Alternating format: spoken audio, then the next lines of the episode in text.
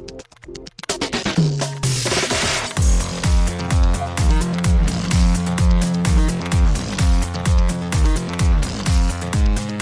and welcome to Too Fast, Too Forever. There's all kinds of family. We chose this one. This is episode 133, The Vow from 2012. I'm Joey Lewandowski. I'm Joe too, and this episode is brought to you by Blue Sky Papers. Their wedding vow book is the perfect wedding keepsake to have and to hold for both their wedding day and as a cherished family heirloom. BlueSkyPapers.com. Well, shout out BlueSkyPapers.com and shout out to the end, the second half, the back half, the back nine of Weepy, Wacky Romance Week here on Too Fast, Too Forever. Yes. Again, in the memory loss lap, we got Rachel McAdams losing all sense of who she is in this episode coming Yeah, up a little true. bit after the break. But, Joe, extracurricular activities. What have you been up to since we last chatted? Pretty much like nothing, nothing. Watched some sports. The NHL draft was on, so I was watching that the last two days. The Penguins did something that only like a drunk 15 year old could do in a fantasy draft today. They traded for the Las, uh, the Las Vegas Raiders head coach, John Gruden. No, worse than that. So Well, they, they got a guy named John Gruden. I know that. They did. Knock on wood if you're with me. so that's cool. That's step one. Okay. Step two, today we had a second round. So we traded. We got a second round pick back. Everybody's like, cool. We're going to be picking in the 50s. The Penguins are fucking depleted. We need everything. Pick 50, they take a goalie. And everybody's like, that's weird. Usually goalies don't go that high, but they're like, hey man, if they like this goalie, I get it. They traded a goalie, got picked a goalie with the second pick, cool. We had pick like number 71, so like, okay, we got goalie. Who we taking at 71? This is supposed to be a real deep draft. Another goalie. Cool. Very cool. Um, eventually, they took players. You know, there was a bunch of jokes on Penguins Twitter like, no, just more goalies. Just just draft nothing but goalies this whole draft. But yeah, that was it was interesting and weird. I mean, I know this story means nothing to most people, but The extent of what I know about the NHL draft is the Devils, I think, had first picks. They took two goal scorers and a crazy Russian defenseman with a crazy Yeah. Russian name uh, Yep. who goes by Mookie. And so my friends are happy about that. Supposedly, I think they had a, Yep. a good draft. So knowing nothing about that, but the draft was then on like during the day to day, which is kind of cool and weird. But yeah. Yeah. But remember, there was one time that I came and watched the draft at your house. It was on a Saturday. Remember, we were like, What you were were having we some kind of party. Doing, yeah. not a housewarming party, but like a barbecue or something. And I came and it like it's usually like it's usually like Friday night is like round one, and then Saturday day is like Was for Camp two. Cage Club? May- yeah, maybe that sounds about right. It might have been. And like I remember, like you know, because they like started at noon, and you're like, oh, okay, cool. Well, they did that today too, but they did like two through seven, so like it's, just weird that I think that it's on a Wednesday. Weird to me that it's on a Yeah. Wednesday. Yeah, they're doing like I, it's just I think it's just timing, just because they're like trying to get everything in as close as possible to give them time to restart the season. They Oh, right, because they're the Stanley to- Cup just ended like what a week ago. Yep, a week ago. That's So crazy. they're trying. They announced that they're trying to start it back, start hockey back up January first. So that's their tentative date for now. I would love, from like an OCD kind of perspective, to have like the hockey season and the uh, basketball season be contained within a full calendar year. Like it's weird enough to me when you're talking about like football to be like, well, was the Super Bowl that was played in 2019 and Super Bowl for the oh, I 2019 hate that. season. Like Zach always refers to the Super Bowl as the beginning date of that season. So like to him, this would be the 2020 Super Bowl, even though it's played in 2021. Because I don't know, like there's there's like a quote unquote right way to do that and a wrong, and I don't know what's right. Like I, there's one of those that like people refer to, and I don't know. Yeah, like baseball is the only one that makes sense because it's the entirety from opening day through the World Series contained in one calendar year, which I like. Yeah, and in hockey they do like it's the 07-08 season or the Right. 09-10 season. Like they'll use both, but in football they just choose to use one and it's very confusing. And then they have Roman numerals and numbers for the Super Bowls, so that's also they should all get together. Standard standards of weights and measures should weigh in on this, right? Like I think so. we need a we need a hundred percent. This is what we're gonna do from here on out. So Anything else you've been up to other than watching the hockey draft? that's it. I've, I've been trying to lay low. I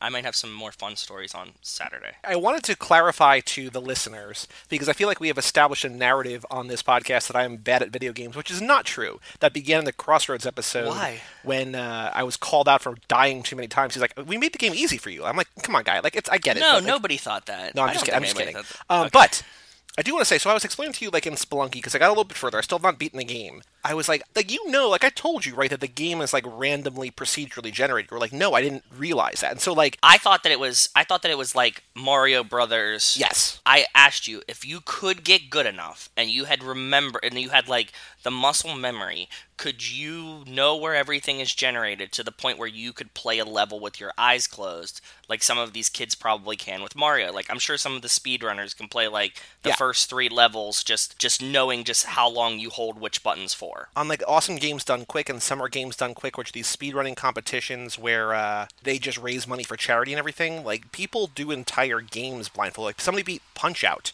uh, mike tyson's punch out or maybe just punch out i don't remember which one which version Blindfolded. but they beat the entire thing blindfolded Yeah, that, that makes sense. That's what I'm saying. Because it's like if it's the same thing and you know the controls and you've played it so many times, you would get to the point where you actually could play it blindfolded. Yeah. But yeah, no, not this game. This game is uh pers- like all roguelikes are just I think all roguelikes. I think I could say like that, the genre that it is. Everything like there's worlds and there's enemies and there's environmental terrain and stuff like that that is consistent from play to play, but the way that it's all built together, there's like systems and stuff in place, but everything is different every time. It's I was saying to you like it's not like I'm uh, getting to Bowser and not able to beat Bowser every time. It's Yes. like Bowser is like some off in the distance thing where I need to like get through like a randomized world of like Mushroom Kingdom and then the castle and like whatever and whatever. So like it's not insanely difficult, but you need to be lucky and good and man, Yeah. it is it's a lot. So yeah. That's really cool though. It keeps it fresh, and that, Yes. that makes it. I think it would make it more fun. It also means like whenever you're like, oh, I've gotten further, you need to be like, have a good run, be lucky in the generation of it, and like just everything needs to come together. So it actually would probably feel more rewarding when you like do get further, right? You're like, oh yeah, like wow, that was such a good luckiness and stuff. So yep. Like I know right now I'm good enough to beat the game. At least get to the final boss. I don't know if I could beat the final boss because I've never played the final boss, but now I just need to get to a point where I have a lucky enough run where I get the right items and then where I also don't do something dumb or get like really bad luck. Like not just luck in terms of the items, but like there are some things that happen in the game where just there's not there's almost nothing you can do. It's just like well the game just kind of screwed you over. Yep, What's yeah. cool is there's a new game. It's not I guess it's not necessarily a new game, but there's a game that came out on Switch and Steam called Hades, which is another one of these roguelike Everybody was talking games. this up. Yes. Everybody was. I saw a bunch of people on Twitter talking about it. I think. And so what's cool about this is that it was an early access for like two years, so it was kind of like in a beta version, and they finally brought it out like it's like, hey, we're we're done, like this is whatever. Like you could have played it for two years, but whatever. But what's cool about that in terms of the roguelike element of it is that there's a thing called God mode. And what God mode is, unlike other video games, is that what God mode is is every time you die, and you will die a lot, you get a little bit stronger. Oh, that's cool. and the story also changes and so it's a lot of people are like very into that element of it because it puts an emphasis on the story in a way that like other games kind of don't Is it better if you die less or better if you die more? Is what I'm asking. I don't know. I think like I think if you're good enough, like people said, like the game is made so that you can win on the first try, like you can on the first playthrough. Like you're not going to, but you could. So I don't know if it's necessarily a good thing or a bad thing. You can. I think I think the game is meant to be like you die, get a little bit stronger, die, get a little bit stronger, interact with people again for the second time, whatever, and just Yeah. get better. I don't know though, but yeah, that's that's a game that like you know after I beat Spelunky and after I finish you know The Last of Us. I'm going to want to play cool. because like I've just I've only like, that's the it's like the only game people are talking about right now. Like people are talking about Spelunky in the circles that I'm following because I'm looking for that. But it Yeah. seems like in terms of like the video game world, people are only talking about Hades right now, which you know for good reason I think. I like these concepts of like you know I've been out of the loop for a while, so for you telling me like these are the new things that people have thought up, they're just like cool new creative ways to expand games. Like that you die and get stronger, and then the story changes is cool to me. So Yeah, like this, I, think like is a brand new mechanic, and uh, it's pretty Yeah. exciting from the sound of it.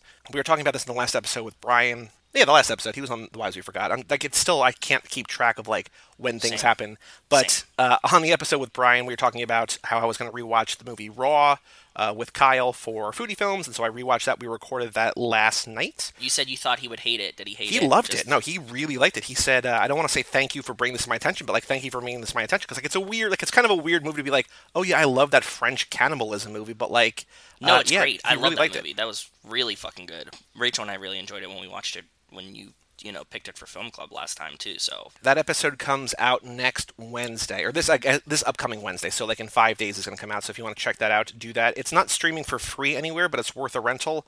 And then the famous food agree, scene, as you know, at the end of every episode, he does a famous food scene. So like the first time I was on, we did a Fast and Furious one. We did the barbecue scene for the first one. But last Oh, night we talked about the Paddington Two prison scene where he introduces marmalade to the, the chef. cute. Yeah, he was like, he's like, I know that you love this movie. I haven't seen it. I'm like, this one, don't rent it. Just buy Paddington 2. You'll want to watch it more than once. So hopefully he Nice. does.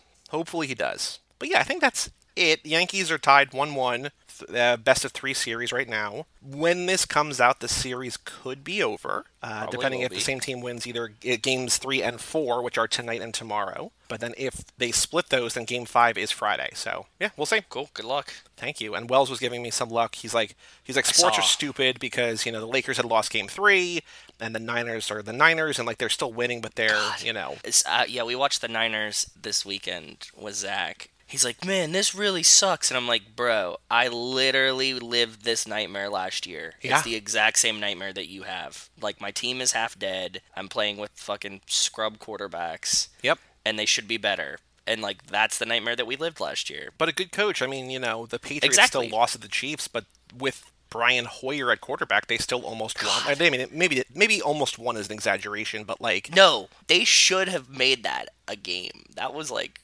terrible. Like, Brian Hoyer threw an interception into the end zone. He, like, fumbled on the goal Yep. line. Like, it was But bad. Belichick, I mean, like they, they, he were they were there, right? Like it was it was close enough. So yeah, I don't know. It's a weird season, man. The Chiefs don't. Look, I don't think anybody looks like super, super dominant. And also the fucking. Did you see all the Titans got COVID again? Yeah, and, that so they, might have, to forfeit to the Bills. Yeah, fuck me, right? The Steelers game gets canceled and pushed, but they forfeit to the Bills this weekend. Well, I feel like Come it's just like it's like one like shame like fool me once, shame on you. Fool me twice, you're gonna forfeit a game. So I don't know. Like the- Yeah, the, but, big I thing mean, is like I don't know why specifically- everybody's talking about like why they didn't factor a second bye week in. I don't know. Yeah. It just feels it feels like hubris, kind of. I don't know. But like to me, specifically me as a Steelers fan, like our game is still rescheduled. You don't have to forfeit that one, and then you forfeit the next one. Like, come on, man. Like that sucks. I get it. I get it. But you know, super frustrating. Just specifically to me and the fan base that I support. Like, what assholes? I mean, they're This still gonna really be the sucks. Titans. I mean, the Vikings almost be the Titans. The Vikings are a mess right now, right? So Well, I mean, well, now we're gonna fucking lose because that's exactly how it would go. We will see. We have a Patreon page on the show, toofast2forever.com. Help us keep the lights on, proverbially. Uh, get stickers, get handwritten notes, all that sort of fun stuff. Toofast2forever.com. Shout out to Cassie Wilson, Jake Freer, Ben Milliman, Nick Burris, Alex Ellenin, Justin Kleinman, Brian Rodriguez of High School Slumber Party, Haley Gerbies, Wes Hampton, Christian Larson, Jerry Robinson, Dan the Duke Hayden, and Renato DiDonato for supporting us at the $5 Yes, level all. or above. Thank you all so much. And the list grows on, man. The I was talking about how long on. it was. Love it. I love we it also too, have an man. email address on the show, family at cageclub.me. And Joe, we got two emails. They're both quick emails. First up from Wells Lamont. What's up, Wells? How are you doing, buddy? Subject line, lots of confusion, bros. Okay. He no says, I sent an email, or so I thought. And in it, I talk about how I hope you bring Nico back on the podcast soon. And I forgot to add Kevo too. So I sent that other email to let you know that. Maybe it Oh. went through, or I didn't send it. Oh well, I'll check my drafts. Spoiler, he does not send another email. So either he didn't check his drafts, or it did it wasn't there. I don't know.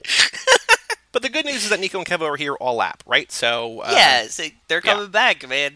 You'll hear them then on the next episode, right? Yep. Not this one, but the the, next one. three weeks, the next three Tuesdays, assuming that oh, schedules that's don't right. change. Yeah, Spy yeah, Racers actually, one, Spy and Racers more, two, Furious possibly. seven. Yep, Possibly even more than that. maybe, maybe we'll see how that goes. But yes, Yeah. so Wells, it's all good. Don't worry about it. Uh, we'll figure it out together. We're gonna get. We're all in this together. To Glad you like uh, Nico and Kevo because I, I love those guys too. So And our other email from, I feel like we might be hearing from her a lot. The other email from Jessica Collins, aka Montez. Subject line: I finally made it to 2019 and lap three. she's cruising. Well, the lap one and lap two, like lap one was I think like nine episodes or eight episodes, maybe nine episodes probably, Yes. and then lap two was probably like ten or eleven. So like in the grand scheme of things, we'll say yeah, okay.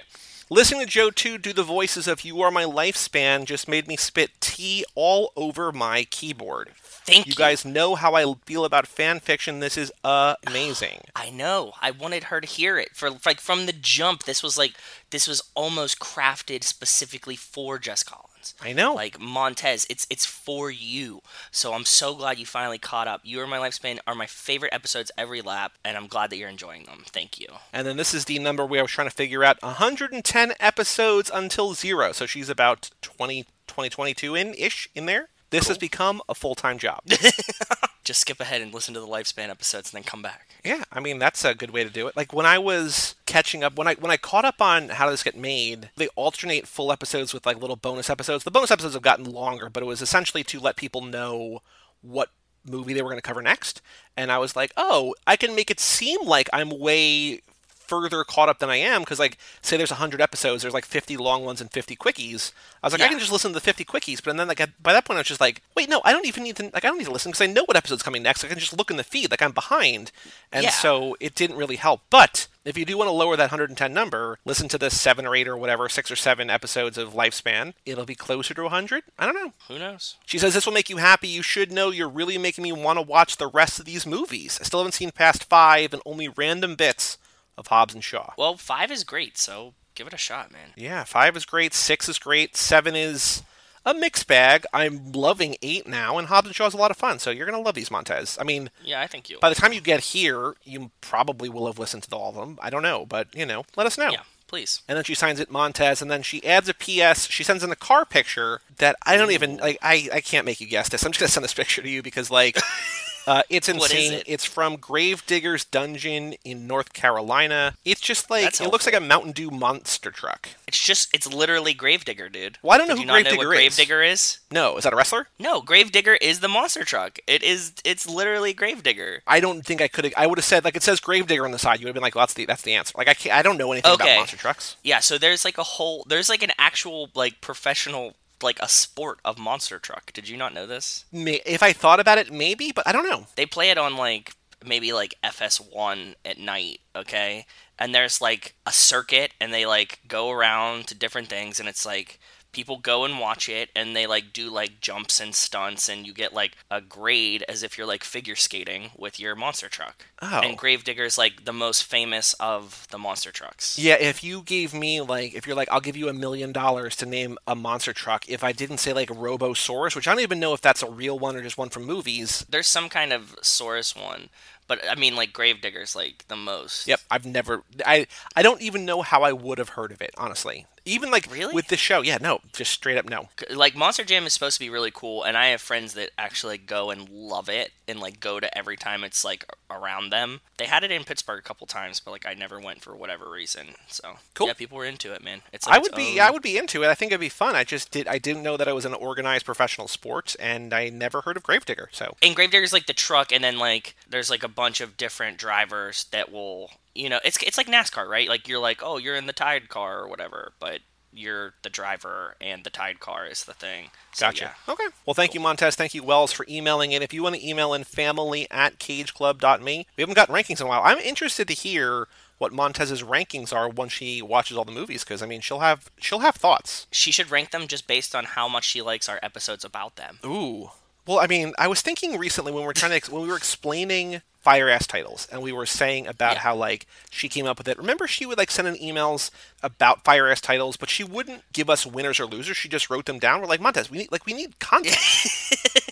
She would be like, "These are the ones I like that you said," and you'd be like, "Okay, cool. Like, which one was?" The... And then she, oh, it was like it started out, and then she was like, "I can't rank them," and then she would just be like, "This was my favorite." So it'd just be like five good ones, and then like one that's like, "This was the winner that time." But yeah, I mean, Montez is core to our DNA. I just, you know, I'm glad she's finally on board. Yeah, she runs through everything here. Yes. On the streets, Joe, news about the Fast and Furious. Is there any news that you have seen about these movies? I haven't. You know what?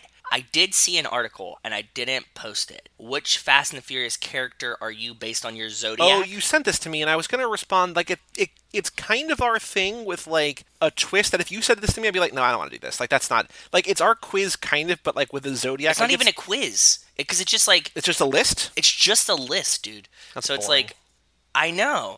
So that's why I didn't even. Sh- I was like, I don't even want to give these guys any attention about this. It was just like, come on, man. Like, you just picked twelve characters and twelve zodiac signs, and then just said that this is what they are. So good for you. Yep. Yeah. I wanted to say, oh, I, not really Fast and Furious news, but Regal Cinemas is officially closed indefinitely. Not permanently Dead. closed, but they are closed indefinitely because Bond got delayed. And I think that was kind of their last hurrah, their last opportunity to make a lot of money or whatever. So they are closed for now. And I saw a thing that you know you can blame Bond, but really it's the pandemic that like if if there's no vaccine, like every theater possibly could close. Like AMC and low AMC and what's the other one? Cinemark, I guess, isn't like they're not closing, but it doesn't seem like they're going to last for a long time because there's nothing on the calendar between now and Christmas. There's nothing. And I told you that um what my Cinemark is doing here is Yep. that they're letting you rent out the whole theater for a hundred bucks, and they'll play like Back to the Future or like whatever. You just like pick your movie, and for a hundred bucks you can just go watch the movie. And I was like, that is actually honestly pretty tempting because you could just go yourself. You know what I mean? So My friend went to the mall to get something, and he was like in and out. And there was a movie theater in his mall, and he said that they were playing Empire Strikes Back. And he Yep. was like, "I wish that I wasn't against going to the movies because I would want to see that." I'm like, if movie like movie theaters are going to need to do this kind of thing for the next like full year, so like oh yeah, it's not Oh, going yeah. anywhere. So like as soon as like you feel more comfortable, like I'm, I don't feel, you know what I mean. But like as soon as you feel more comfortable like this, like it might not be Empire, but there's going to be some like classic movie that everyone loves that you're always going to be able to see. They started doing this before, though. You know, like how many times have I gone? Like we went to go see like Pulp Fiction when it was back in theaters and Uh-huh. stuff like that with my sister, like years ago.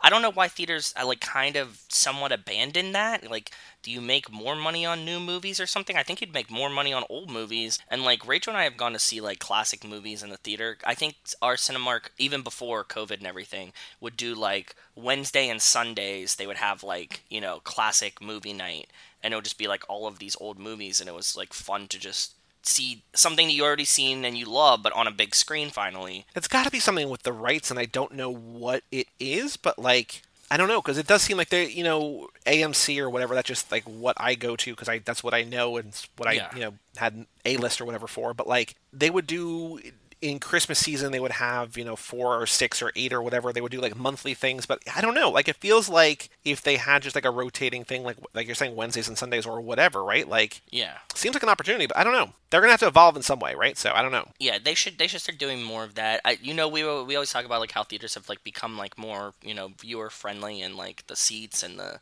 foods and the things mm-hmm. and beer now and and like I'm hoping that if they do survive and not everything becomes Amazon everything, kind of rethink their strategies and start doing stuff like that because I would enjoy it. Yeah. Well, we'll say they're gonna have to do something because uh, I don't know when the next time I'm going to a movie theater is. Same. Basically, lasted through Tenet, and that was the only hurdle on the calendar essentially. So we'll see. Yeah. I don't think there's any other news. I mean, again, twice a week, there's not a lot of opportunity for news. But Joe, the Ana Lucia Cortez Leticia Ortiz lost for a minute the episode titled Dave.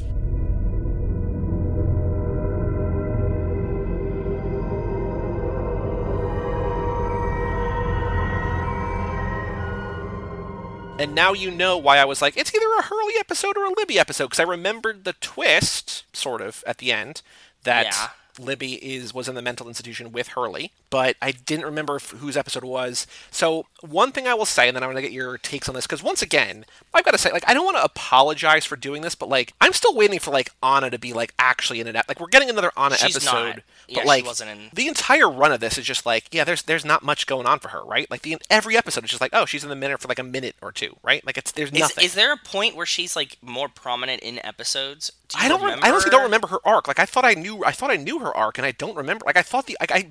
You asked me about like them, her making an army. Like, and I have visions of her making an army, but like I might be making that up. I don't know. Okay, cool. We're gonna find out. We. I know for sure that we have another ep- an Ana episode. I think it's in the next two or three. I don't know which one it is though. Do we have to watch a couple for the next one? No, it's uh, every. ep- She's in every episode now. No, you're saying we have like a, an official. Like we have an episode where her the flashbacks are her.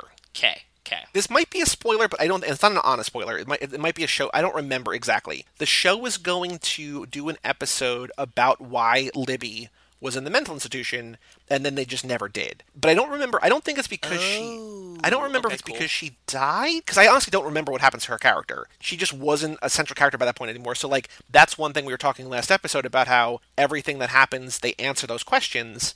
But this is a question that they apparently just don't answer because it's just like, why is she there? They were going to tell you, and then they just never did. So don't have What? don't have answers to that, unfortunately. Sucks. Yeah. But Damn, that sucks. so, what did you think of Dave? It's a Hurley episode, Hurley in the mental institution, um, seeing people, seeing a, a guy named Dave, played by Evan Handler. Thank you, remembered his name. Yes. He plays uh, David Duchovny's best friend on Californication, plays Charlie Runkle. But what did you think of the right. episode, Dave? It was good. I like the Hurley episodes. This one was interesting. You know, like Hurley starts out throwing all the food away. I mean, like this one it could be a pretty tight description, but like so Hurley's like throwing all the food away, and then we know from last time that there was like more food airdropped in. We don't Yep. know how. Yep. The island's trying to keep me fat, essentially, and he starts seeing this guy Dave, and Dave is his imaginary friend from when he was in the mental institution, or there's a figment of his imagination. So the episode brings us about like it's a like it's a surprise, like it's a twist that like oh my god, can you believe Dave's not real? And I think probably the first time or first couple times I watched this, I was like oh god, like that's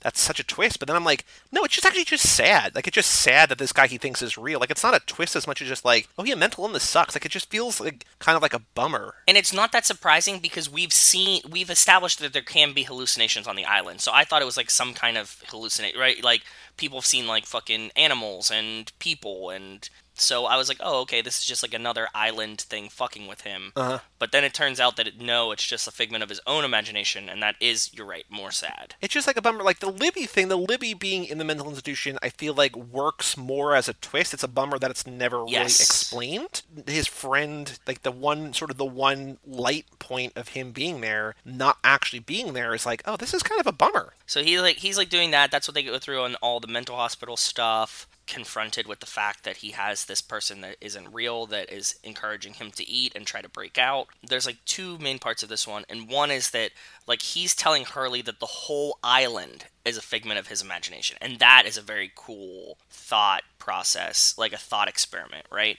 That like, what if this is all just Hurley's figment of his imagination? And we see Libby from the mental hospital there. The numbers ring free, like the numbers are coming back up. So there's a good chance that he is the core character, right? Like everything kind of does run through Hurley in a weird way. There are things that I can't say. You're not right. Like it's not all made up. But if that was the case, it would be such a perfect fit for like a memory lap. Just like, oh, this is all taking place in Hurley's mind, right? Is isn't this gonna be like like what was the fucking Goss movie that we watched and we were like, this is so dumb. Stay? When that was the t- stay. Mm-hmm. When that was like the twist at the end, it was just like, oh, it's just in his head. No, yeah, no, it's not that. Like that's not what this is, but like that would be perfect for this. You're not entirely wrong. Like you're not right, and it's not all Yeah. made up, but like there's things that you're guessing that kind of have a foundation in actual reality, actual truth. So I won't say exactly what those are, but uh, know that you're not wildly far off. And then going back to my other point is that my theory the whole time that we again don't know if it's true or not. What's his name? Gale Dale Oh, Henry Gale, but like so Henry Gale. It's not a spoiler. Can I give you his real name so we can call him by his real name, or do you not want to Sure. know? Yeah, yeah. Because it doesn't I mean, matter. yeah. His, his name Just is Ben. like, give me his first name. Just It's give me Ben- his it's Ben. Okay, Ben. Yeah, because at this point we know it's not him. So, and he was asking for his name. Whatever. Okay, like I so keep writing my notes just the word Henry in quotes. I'm like, I got it. I can't write like because I want to write the actual thing or whatever, right? But like, yeah, Okay. his name is Ben. So he's there, and he says what I was thinking, but also I'm kind of torn on the idea of it now that he never put in the number to reset the clock, and it just automatically reset, and nothing happened. But we don't know if that's true or not. And I was saying about how I thought that this was just a giant like psychology experiment. Like we don't know what it actually does, and there's a good possibility that the way it's set up, that it was just like to make sh- see if people would keep doing this, and then you know, you know, wires got crossed, and nobody ever told them the experiment was over, so they just keep doing this. So he claims that that's what happened. But we heard grumblings, we heard magnet things, like he said. So something must have been happening, something might not have happened. We don't know. And the only thing that like Letty does in this episode is that Sayid was gonna shoot him, and she like knocks the gun away. She like Right. hits his arm up. So Which I was like, doesn't- I was like, Sayid, like that's that feels aggressive. Like you're in an enclosed It is. space. Like, what are you doing, man? So she stops that, and she also has a confrontation with Locke, where Locke on his crutches, like, I want to talk to him, and she just says, I don't think that's on today's program. And then he says, All due respect, Ana Lucia, but I don't care what you think. And then almost immediately feels bad, but he's like, he's taking his frustrations out on essentially on Jack and Henry on her, right? Like, just like, yeah. I, I'm mad at you. Like, I'm not actually mad at you. My favorite part of this episode when Sayid shoots, Letty knocks like An- Ana Lucia knocks his arm up because Locke is injured. He's yelling from the bedroom like, "What? What's going on in there?" And like Jack has to come out. and He's like, "Nothing, Jack." And he's like, "Nothing, Locke. It's okay. I'm taking care of it." And I was like. it's like you're like grumpy dad like on the couch. Yeah. You know? Like what was that noise? And he's like, It's fine, it's nothing. Like I got it. like and that just like that whole dynamic was like they didn't need that scene and they left it in for some reason and it also just seems like corny and weird and like not delivered like nobody was buying into this part of this scene being necessary for the episode and everybody's just like okay whatever and that that all made me really happy when i watched it so Yeah. well, I'm sad that you told me that they don't address why Libby's in the mental hospital. Yeah, I mean, too, it's just- that makes it I- very. I feel like it's one of those things Crazy. where like I, I want to make sure that you like aren't like lusting for Harping. something that doesn't Yeah. actually happen, right? So like It that was in the trivia. So like if you had read the trivia, like there's trivia on IMDb and there's like spoiler trivia, and like I know you're not reading the triv- trivia for these episodes. I'm not like, looking at anything. definitely No, don't read the I'm not. spoiler trivia because what I found recently is that the spoiler trivia for TV shows effectively spoil not just that episode but the entire the entire Show. thing. So No, I'm not. I'm definitely not reading. I don't read anything. I don't even read the episode descriptions on Hulu when we're watching them. Yeah, So which is good. I go in just title. Like that's it. I honestly don't remember what happens to her character, so it might be that, or it might just be her schedule change, right? As an actor, and just like I can't do this anymore because she's not, and she's never going to be the star of this show. No, So if another show is like, Yeah, "Hey, Cynthia sense. Watros, do you want to be the star?" She'd be like, "Yeah, absolutely." Like, I sorry, lost, but I, you know, I got another thing to do, right? So Amen. 100%. Yeah. There's another thing where like Charlie and Mr. Eko are building something, but they don't know what it is, and that's about it. yeah, that's a very cool thing. It's a small thing, but it's a very cool thing what they're doing. I'm I'm gonna take a guess that they're building a church or Okay. some kind of like altar or like something. That's the thing that would link them both together, and that that's just my guess. It could be something vastly different, but just like them coming, like they could have like a or like a confessional or something. Yeah. You know what I mean? Like something weird like that that would like relate to both of them. Well, Eko is a man of God, right? And Charlie is a God. yeah, Eko's a man of God. Charlie's definitely has like some religious undertones to him, and the statue brings them to yeah. So that's that's just my thought and guess right now. Jorge Garcia, who plays Hurley, said, as the actor, said that a lot of people thought that his story about because in the episode we find out that Hurley in in the show's parlance went crazy, right? Because like he was on a balcony, he was on a bridge or whatever, and the thing collapsed, and he thought it was because of his weight or whatever. But the doctor says Yes. no, it was 23, room for two or whatever, right? Or 23, There room was- for eight. The numbers Yes. a lot of people thought, and a lot of people apparently told Jorge Garcia that their theory was that John Locke was one of those people who fell and didn't die, but like got crippled. And I don't, I don't remember if we ever find out how he lost the ability to walk, because you know we're seeing flashbacks with he's where he's walking, right? I don't remember.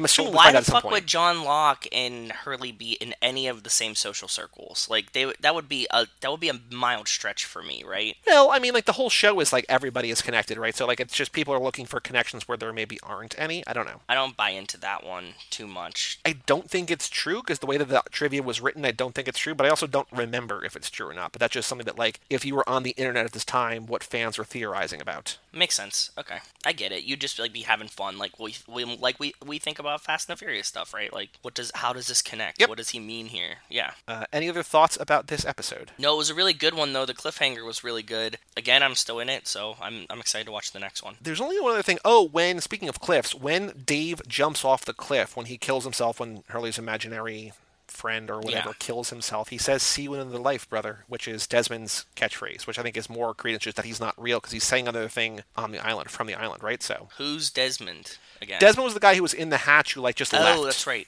He Okay. just ran and that's what he said when he left. He said, "See Well, no, in that's just- that's just oh, because he, he- said it to he, said it to Jack. Jack. You're right. At Yep. the track when they're running. That's right. Okay, cool. Okay, I didn't catch that. Yep. Cool. Thanks. See you in Makes the sense. life, brother.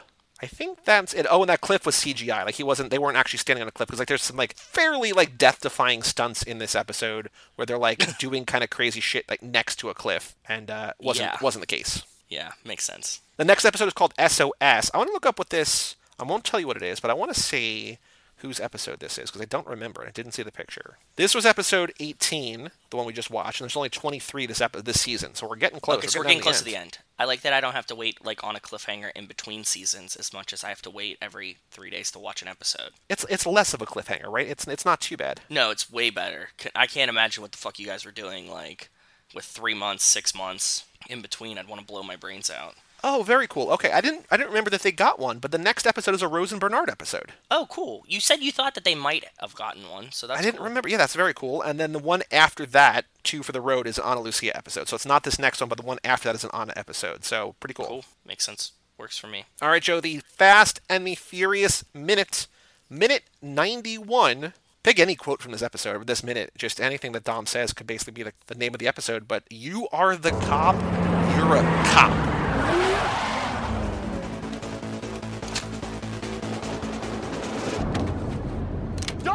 The down now! Move your car. Nah, bullshit! Put it down now! No more running! I'm not running! Where's Leon and Letty? They're long gone. Then it's over. I didn't call the police, but don't push me! Put the gun down! I swear to God! You are the cop! You're a cop! Brian, I gotta find Jesse before they do. I'm all the kids got. I'll call in the plates. PD will pick him up way before Johnny even gets near him. Move your car. Don't stop it! It's over, please! Mia, stay out of it. Move the. Dominic! I am so sorry.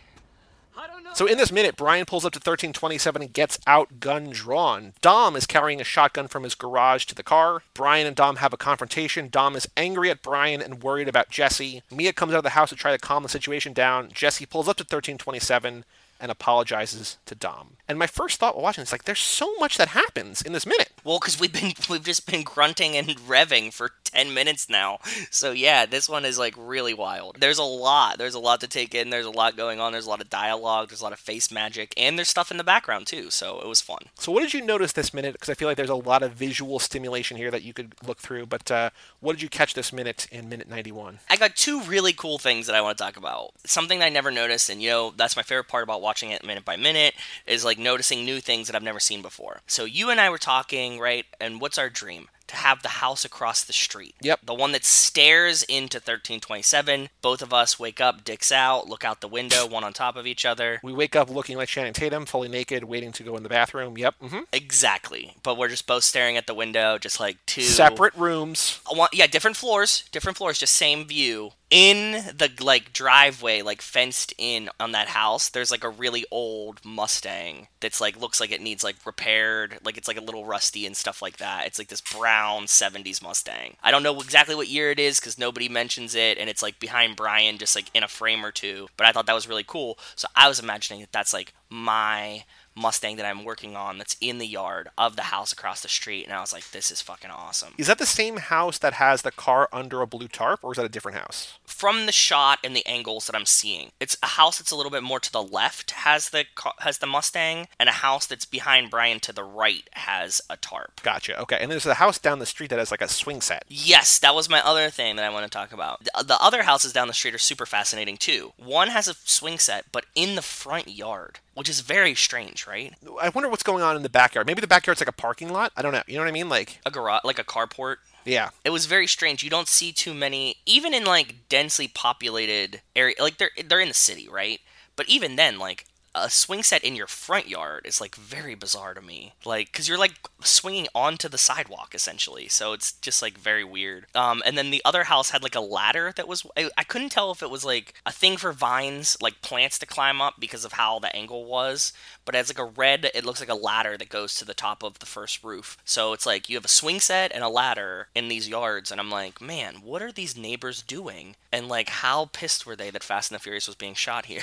Like, I'm sure know? I've realized this before, but it also looks like they live next to, or they, yeah, they live next to what looks like an apartment building, right? oh, uh, kind of. Because there's like, I it looks like there's a lot of entrances and exits in this thing. Doesn't seem to make sense for just like a residential house. Yeah, yeah, that makes sense So- for sure. I got the guns that Brian and Dom have from the Internet Gun Movie database, so those are there. And then I got like some of the cars that were on the street and stuff like that. Some of them weren't there. If I if I could find the exact one, I put the exact one. So Cool. So the trivia question, and this is, I think that we, we might need to be careful with this wording, but I think it's an interesting question. My trivia question that came up with this for this one is what is Dom's primary concern after learning Brian is a cop? On a grand scale, Dom doesn't want to go to prison. He doesn't want to, he's angry that Brian betrayed him.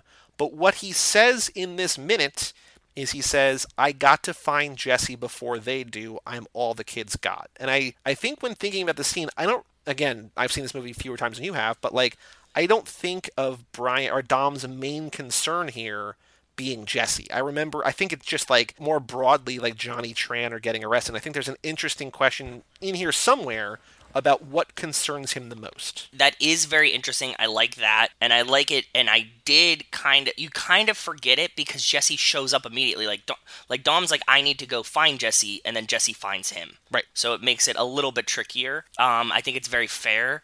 I think that that is like the good and right answer. Like, what is his primary concern? He's he says to Brian, like, Brian, I need to go find Jesse. That works for me. I like this question because Brian has an I don't want to call it an excuse, but he has a thing. He's just like, look, I'll call PD. Like they'll they'll get Jesse before Johnny Tran does, which I don't know if that's true or not. But like he's trying, he's trying to work out solutions here, right? He can no, he can put out like a like a thing that this kid he could get him arrested and say he has like a warrant or something, and like look for a blue jet. Like his car is very distinguishable. Very Like, true. Yeah. But then, yeah, Jesse pulls up, which means I'm assuming in the next minute Johnny Tran pulls up, right? So we're getting That's close. exactly what we were getting there. Yeah, we were it clipped right at the end.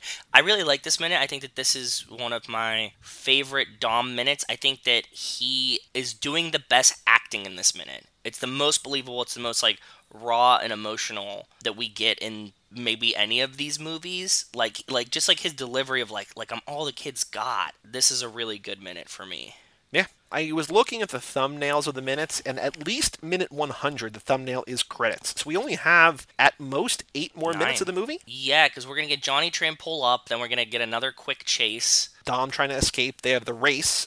Brian The gives race. him the keys, and that's it. and that's it. And then, of course, we're going to have the post-credit scene and stuff like that. We're going to have to figure out what Mexico. we do. I'm assuming we might do. I don't know what the credits, but like I also want to do like I think it makes sense what you're talking about. Like maybe not for the quiz, but to do the deleted scenes. There's other stuff that we could do, kind of bonusy stuff. do you want to do the deleted scenes and stuff immediately after we finish the movie and prolong it or do you want to do the next movie and then eventually loop back around like we're doing with the laps themselves We know with a lap that every four months we're hitting all of them, but it takes us a year. Like doing two a week, it takes us a year to do one movie. yeah I think it would be forever before we come back. I think I kind of want to like just close the chapter in the first book, uh, the first movie. you want to okay you want to be completely deleted scenes everything done done done I think so. the deleted scenes really aren't something that everyone sees right so it's not really the movie Yeah, because that's why I, I don't think we can do trivia questions for those, but I think that they're worth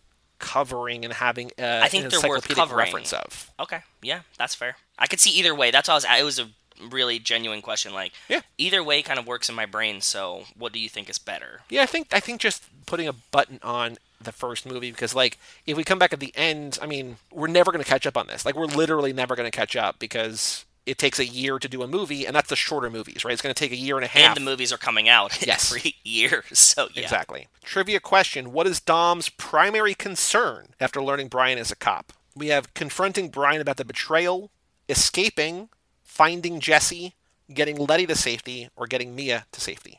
And it is Jesse. That's fair. I like that one. That was good. Nobody has taken the quiz in a while, which I don't know if people remember that our patrons have access. I got to repost it, I guess, but at too fast too I think that you need to give yourself you need to give yourself some breathing time. But we haven't had like in a long time. I don't remember the last. Like actually, actually, I can check right here. The last response, June seventeenth. Yeah, it's been three and a half months. So Makes sense. Yeah. Yeah. Let's take a break and let us then come back and talk about Channing Tatum and Rachel McAdams in the weepy, wacky romance movie, The Vow.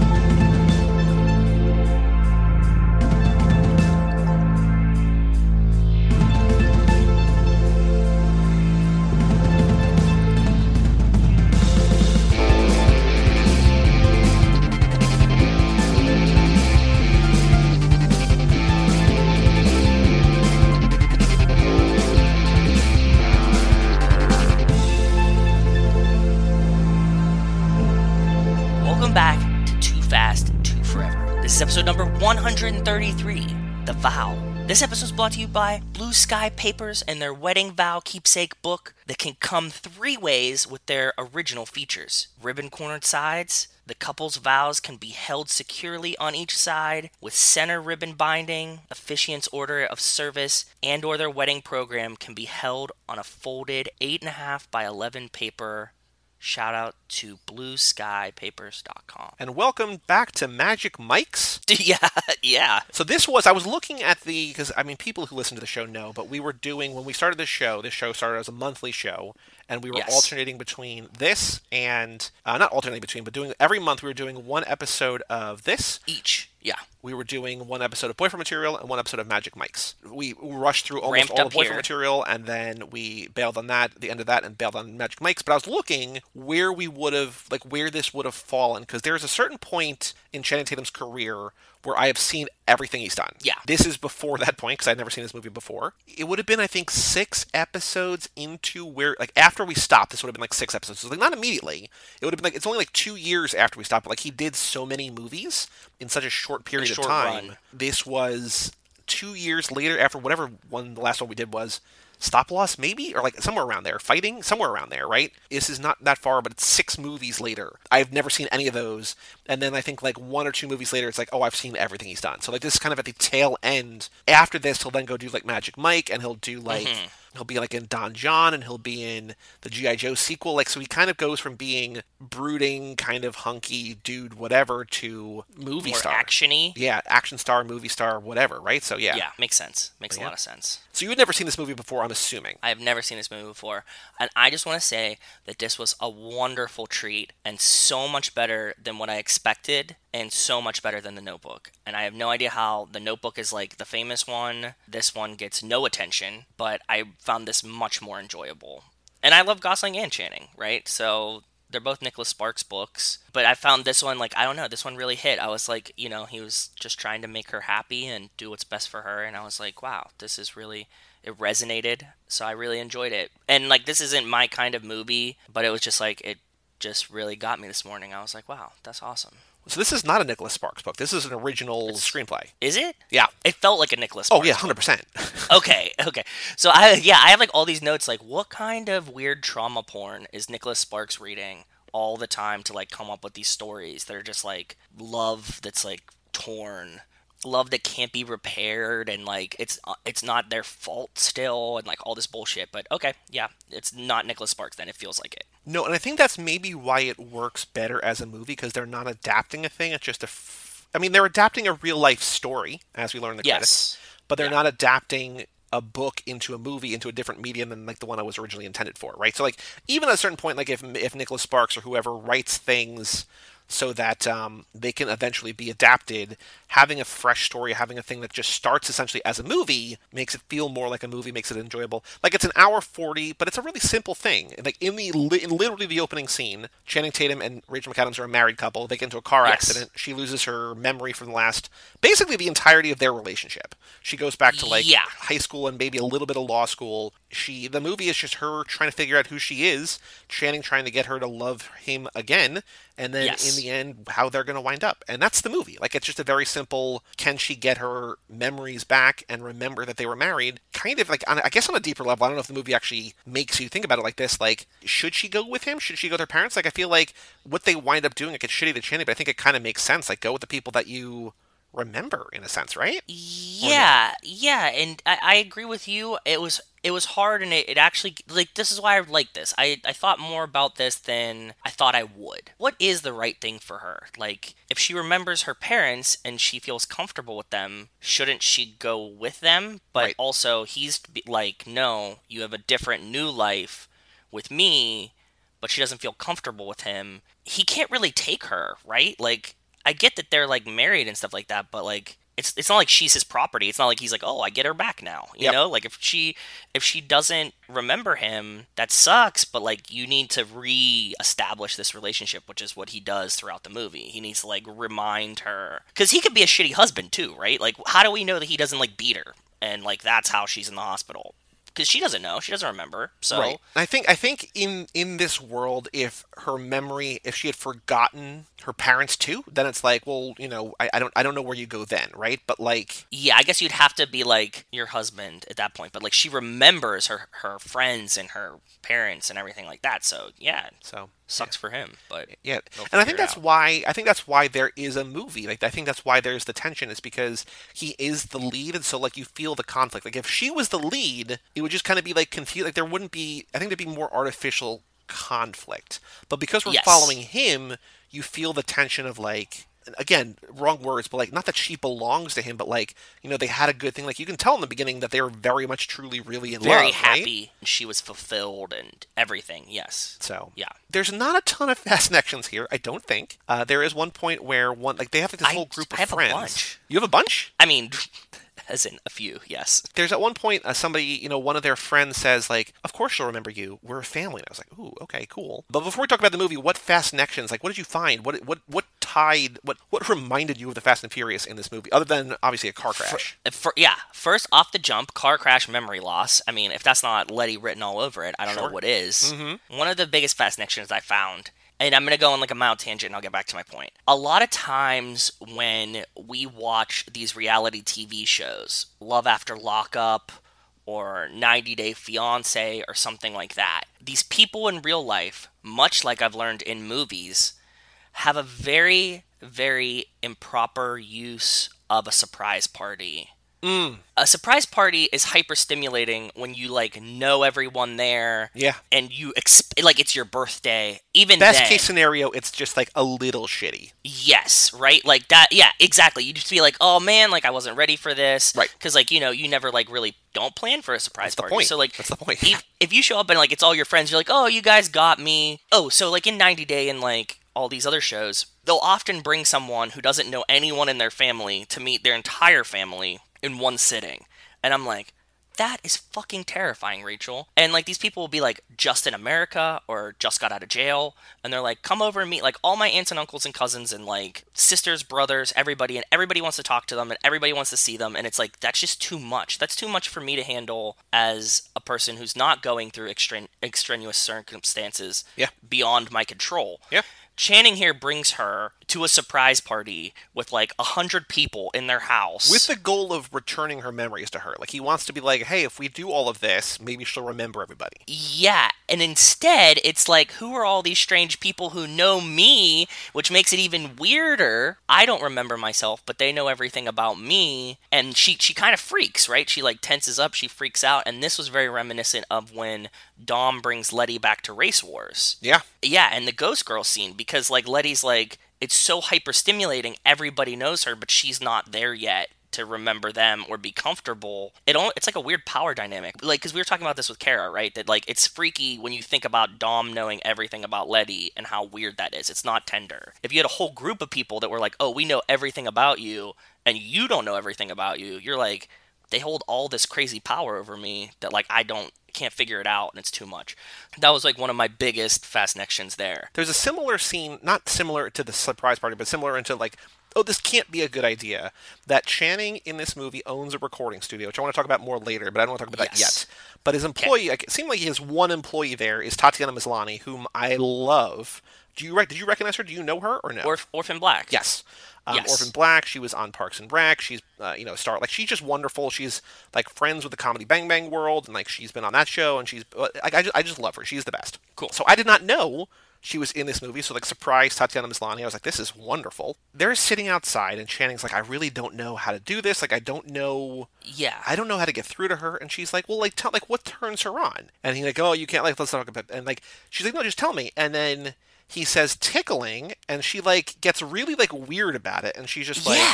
oh, like, I didn't know we were, like, I didn't think we were about to talk about kinks. It's like, you just asked the question. And also, in the grand scheme of things, not that weird, right? Like, in terms of, Yes. like, it's not like, oh, she really likes it when I shit on her chest. It's just like, Yeah. it's like, oh, yeah, like, maybe don't tell her that, but, like, yeah, tickling may be weird, but, like, wildly harmless, right? But she reacts in, just, in a way that's just like, oh, okay. Uh, didn't know we were gonna go there, but then I'm like, there's there's no way, there's no way on on earth that this ends well. Like, there's no way that he's gonna go tickle her, and then she's gonna be like, oh my god, like I remember now. And so he tries it, and she's like, what was that? And he's like, oh god, I'm so sorry. I'm like, yeah, yeah. How did you not know that was not a good idea? It's like the surprise party, but like smaller but more intimate, which makes it worse. Like it's just it's Yeah, it's weird. Awful. It's awful. the whole conversation thing weirded me out because I thought that they were just like misappropriating the dialogue in the sense that she was like, "What turns her on?" and he's like, oh, you know, like when I play this song for her, and like, why don't you do that? Like, play the, or like when I bring her these flowers, right? Like, that's what I thought that they were going for. And he's like tickling. She's like, ooh, kinky. And then it's like, then the conversation gets weird. And then he tries it, and it's like, the Yep. whole thing was like, it kind of went off the rails there Yeah. a little bit. I get that tickling could have been their thing, and I get that it's like playful and cute and whatever, but like the whole, just like how it was portrayed, I was like, what the fuck is happening? I mean, I guess in a world where you're a PG 13 movie and you want to be like intimate but not gross, like I guess it's it's a fine line to thread, and I guess that's where you go. But at the same time, it's like, um, okay, that's where you at. Okay, sure, yeah, okay, Yeah, it could, it could have been something so much more harmless, and this whole thing we wouldn't have be having this conversation, right? Like red velvet cake. There you go. yeah, right. Like in that's the what vows, on. in the titular vow. if he would have brought her home a piece of red velvet cake, like that really gets her going. That could have been fine. I would have accepted it. It's not like I would have been like, oh, I can't see her getting. I, I can't see this not being sensual or like attractive. All right, so other fast actions. I interrupt you. What else you got? My favorite one is as I'm watching this movie at the beginning, he like finally goes and like collects her, and she doesn't remember who he is. Like he's in the hospital. And I look at Rachel. I'm like, is he gonna have to race her memory back into her? And Rachel's like, 100. percent That's exactly how this movie ends. Uh, he like he fucked up. He did the tickling thing. He did a surprise party. Shit doesn't work. So he goes and he takes her. He's like, come on, like we're going on a date. And he takes her on a ride and he drives her memory back into her. I mean, it doesn't work, but he attempts to drive her memory back But into her. But they have sex, so like it's something that ki- it kind of works in a way. Like she at least feels comfortable around him. Yeah, Like you're talking his- about when they his- when they go to the lake, right? the whole like Yeah. he drives her to like the first place they met and like the you know a place that they like like a you know where they had their first date and these things he's he's doing the act of driving her memory back into her without the racing and i thought that that was cool it didn't work but it was very reminiscent Yeah, for sure. of dom racing Le- letty's memory back into her so I was watching. I was like, I was like taking some notes. I'm like, I don't really need to be taking notes on this, but I took notes anyway. But I, I wasn't seeing the forest through the trees kind of in that way. But yeah, I don't know.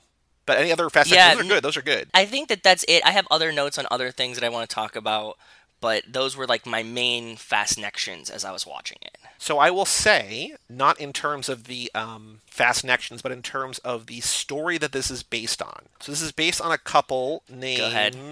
Where is it? Kim and Krickitt Carpenter. cricket wow K R I C K I T T. So oh, it's not even a fucking no, nickname. Imagine, imagine the word cricket and spelled wildly wrong. like a Kardashian. Cricket spelled like a Kardashian. Yeah. The Carpenters liked this movie, but were disappointed by its omission of their faith in Christianity because they said that that's how they got through all of this. That it was really their, you know, their belief in God and their love of Jesus or whatever that helped them get through this tough time. Um, they did not like that Rachel McAdams says "fuck" in this movie because that was something that Kim apparently never did. But you know, Oh. it's a movie; they get one, right? The movie ends, and they say that they're happily married with two children. Her memories never came back. Update to that: I know. I was gonna tell you this. Kim cheated on Krickitt. Told him about it, and they got divorced. like recent, like within the past two or three years or something. Yeah. divorced Damn. after 25 years of marriage because she had an affair and confessed to it. I wonder if it was with Jeremy. What a what a twist that would be. I know. I want to see the sequel to this movie now. I mean, I think the, I think the sequel to this is just the sex cult. It's just the other vow. no, no, no. He becomes a just- cult leader, and uh, she gets uh, you know pubic branding or whatever, right? Yeah, I was gonna say, branding. what was it, like weird tattoos or something? No, I think But it's, branding. I don't think it's tattoos. I think it's like just straight up like, Yeah. oh boy. That's right. Yeah. Yeah, that was the affair. Oh God, that took a turn. So we'll say that Nicholas Sparks. You said that it's. I'm just going through the trivia because there's not a ton of trivia, but the um, Yeah. Rachel McAdams obviously The Notebook. Ch- Channing Tatum was in a Nicholas Sparks movie, a movie called Dear John, which we did not talk to. I think that was going to be the next one we were going to do. so Mm, okay. he has Okay, been in sense. one, but it was not this movie. And the only other trivia was that the scene. So on Magic Mike's, we used to we used to keep track of four things: stripping, shirtless, dancing, and fighting. Yes. He never dances, I don't think. He sings though. He sings. That wasn't. That was a Gosling thing. That was more of a. It's an adjacent thing for sure. It's instruments. Instru- what's what's in your hands? Yeah. That's also Gos. That wasn't this. I know. I'm But saying, yeah. but like, and it was always instruments. Yeah. So like to see Channing with so many instruments in this one, I was like, oh, okay. Yeah. He never really gets into a fist fight. He does fight for his wife's affection and fights with her family or whatever. He punches that guy. Oh, he does punch the guy. That's true. Yeah, yeah, yeah. Wow. Okay. He punches Jeremy right in the face in the wedding, he does strip to get into the lake that they go into once a month every month. and he comes in naked into the the room. Well, that I'm getting, I'm getting to that. that there's a, there's a, there's Okay. a reason I'm building up to that.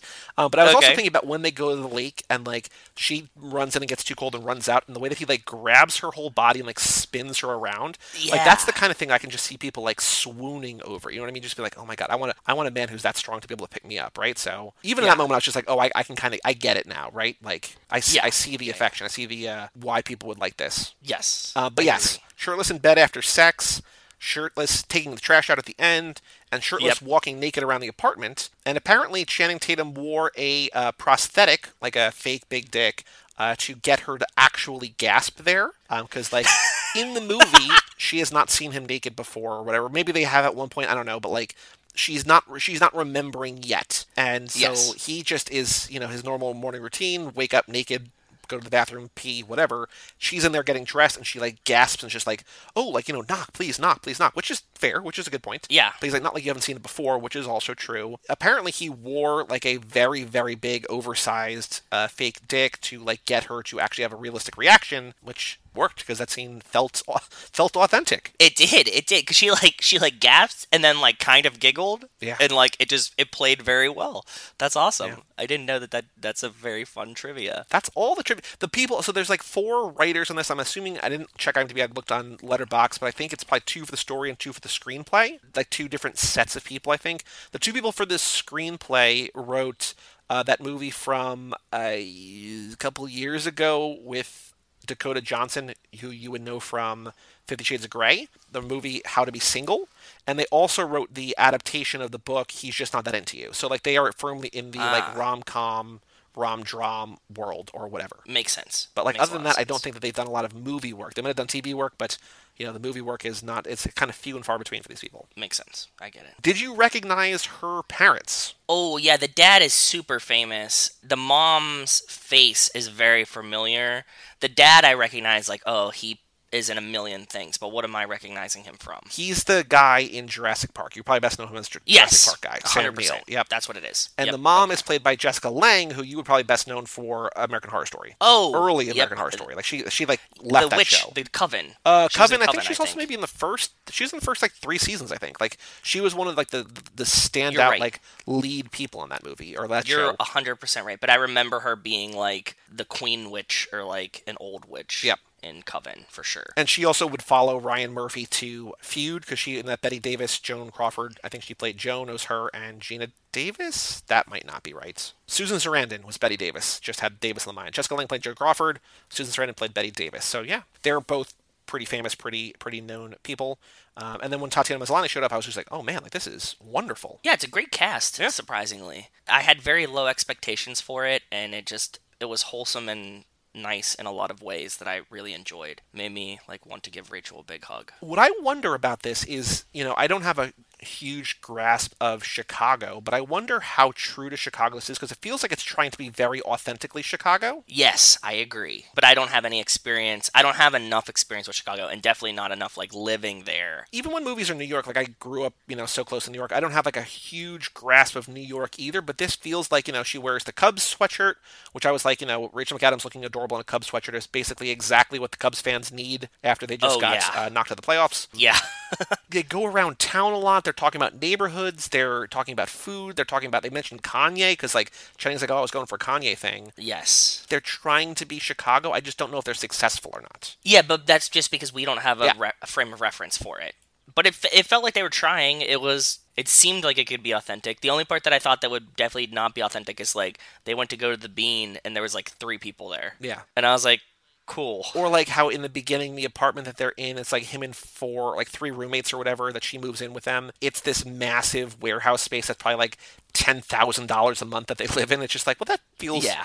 feels a little it feels a little bit big for you guys, but you know, especially considering like he has like a not so successful recording studio. Studio? Let's yeah, let's talk Yeah. let's talk about the recording studio because I feel like a lot of this movie kind of hinges on believing that recording recording studios have no purpose, yeah, which feel which feels like a weird kind of thing. it's so strange. Like, how can anyone live in this world and be like, oh yeah, there's no. I I mean, like, are we so musically inclined that we see the benefit of having like a proper, like, obviously you and I aren't using a studio right now, right? like the way that we do it normally is the way that all like professional podcasters are doing it like in the time of COVID. It's like yeah, it, it's passable, but like there's a you can tell you can tell there's a difference. like ultimately right you'd want like the joe rogan dungeon in your basement Yeah. with like the microphones and like we sit across at a table from each Yeah. other and like people come live to your lair there's definitely a benefit to that and like having professional equipment and having somebody guide you and somebody with a musical ear to help fix your loops and all of these you know like the kid playing the bass line like play it again and can you do that and these like that's very very helpful because you can't like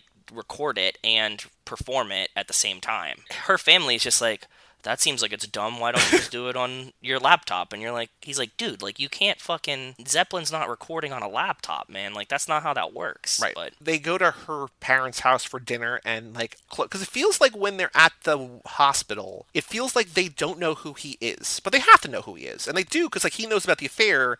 But like when he first walks in, it feels like Jessica Lange and Sam Neill don't know who he is. I kind of feel like this is one of those things where like even if your kids like really cut you off, if you're still in the same city, like I'm sure she runs into like one of her old friends every once in a while and says like, "Oh, hey," and like, "Oh, did you get married?" Yeah, I met this really nice guy. Like it'll get back to them, right? Like if I was in Pittsburgh right now, anything that I did, my parents would eventually find out about it if it was like something. Even if I wasn't like with them or telling them. They would just like, you know, you know of a friend of a friend or you were in a store somewhere, somebody saw you Because he introduces himself to them at the hospital, right? she's never introduced them, but they both know of each other. Which is kind of wild. I mean, like I get that, like you know, Why? not everything. It just feels it feels like they that you would know, even if like you don't get along or whatever. But like I don't even want to call it a twist.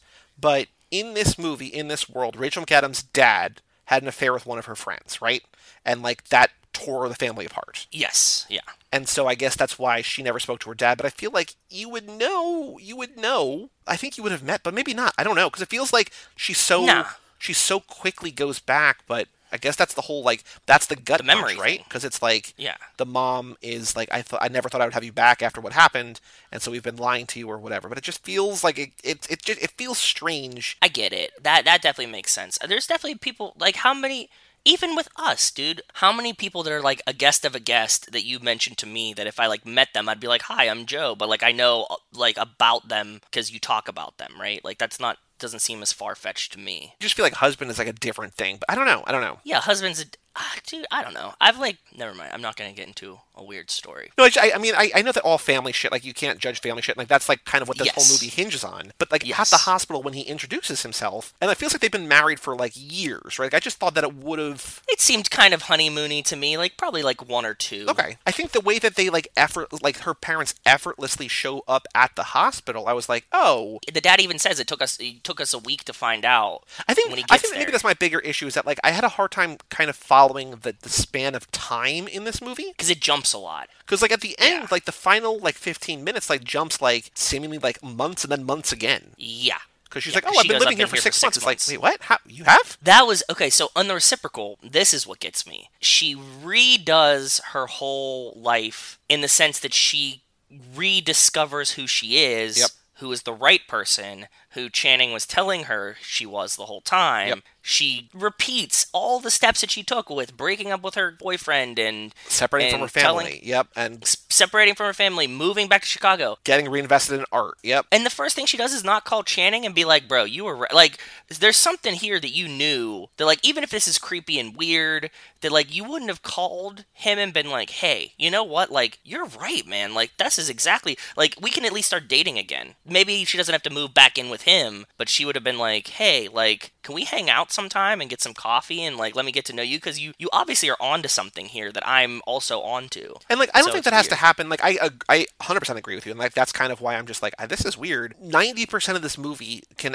play exactly as it plays. I just think that at the end, instead of just like finding her on the street, it should be like, hey, like let me give you a call, or like you know, or whatever, right? Like it just it can't be like, oh, I've I don't know, I don't know. Maybe it's maybe it's another agency ownership thing that you know, it, I, don't know. It just it does feel strange, and maybe that's just how it actually happened. I don't know because he does seem to be know. like giving her space and like going on dates, maybe. Yeah, that seemed like it was possibly a date, but he was also bringing her back to his house, which is her house too. Like that was kind of strange. Rachel said that getting back to the ending, that she said she she doesn't like this movie in the sense that the ending leaves her unfulfilled. And I was like, what would have made it better for you? And she can't really describe it. And I was like, would it have been better if they were like back together at the end or what? And she's like, it just feels like it doesn't tie everything up. She wants like a, a tied up movie ending, and it feels too loosey goosey at the end there. So it seems like her criticism of this is kind of your criticism of girl fight, where you're like, I want like them to break up, or I want them to like whatever. Like you want like one more yes, scene. that's exact. That's what I, that's what it felt like, and I was like trying to talk her through that. Is that what you want to? Do you want to see them like be like okay, like on the date, you know? Because you're led to believe that like this is what's gonna happen, and they obviously give you the like the picture of them at the end. I, I need one more step. So I was saying like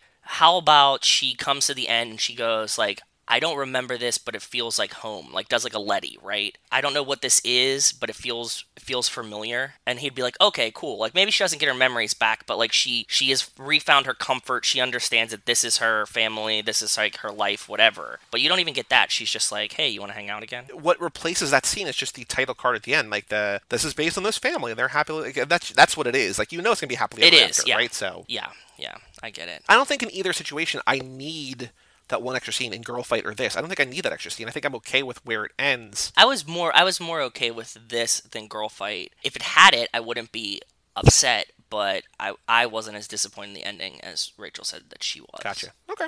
I was very excited in this movie. Channing Tatum talks about Radiohead kind of at length for like a minute. I was like, oh, that's something that I never thought. Like, Yeah. for a movie that is like so wildly not for me, to have three actors that I love in Channing Yeah. and Rachel McAdams and Tatiana Maslany, and then talk about Radiohead for like a minute, I was like, this is weird. Like, okay, I was thinking about you too.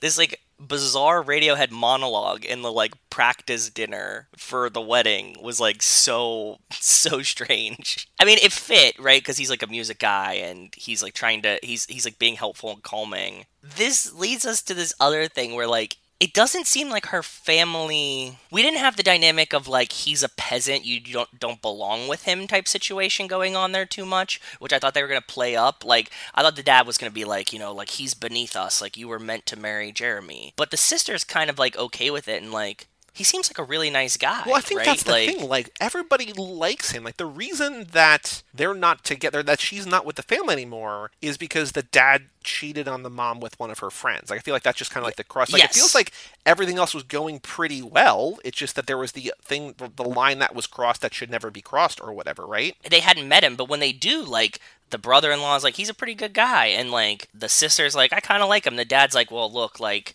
I want to buy my daughter back. Like, can we do that? Which is kind of shitty. Yeah. But like even the moms, like they're not like really against him, other than they want their daughter back. Which isn't his fault at all. Yeah, It's it- not it- like, if, you if she did was not this. with him. If she and Shannon got divorced, she doesn't go back to them because she's still in the same mindset. If she remembers, Right. Yes. If she would have remembered, like, yeah, if they split up, it's not like she's like, oh, now I go back to my family. Like, he's holding her from them. So, like, what the, yeah, they they have this weird tug of war going on that's not his fault that he's caught in between. And, like, I don't even know if he's involved in the game. Like he's just like a bystander. Just like I don't. Like I, they, why, why am I even here? Like this isn't, this isn't me. yeah, this has nothing to do with me. I think in this movie, we haven't, like, explicitly said it yet, but I really love Channing's acting in this movie. The ease of his deliveries on some of these lines. How he looks so out of place in these social social situations that she keeps putting him in. Like he's such like an outsider, right? Like he like shows up to these things. Yeah, I agree, and I I feel like in the world, like the reason that's the case is 'cause I feel I, is he's probably been dealing with this the entirety of their relationship, right? It's just like they run in different circles, which is not a bad thing. But I don't think so. I think that he didn't realize her previous because by the time that she like had left them,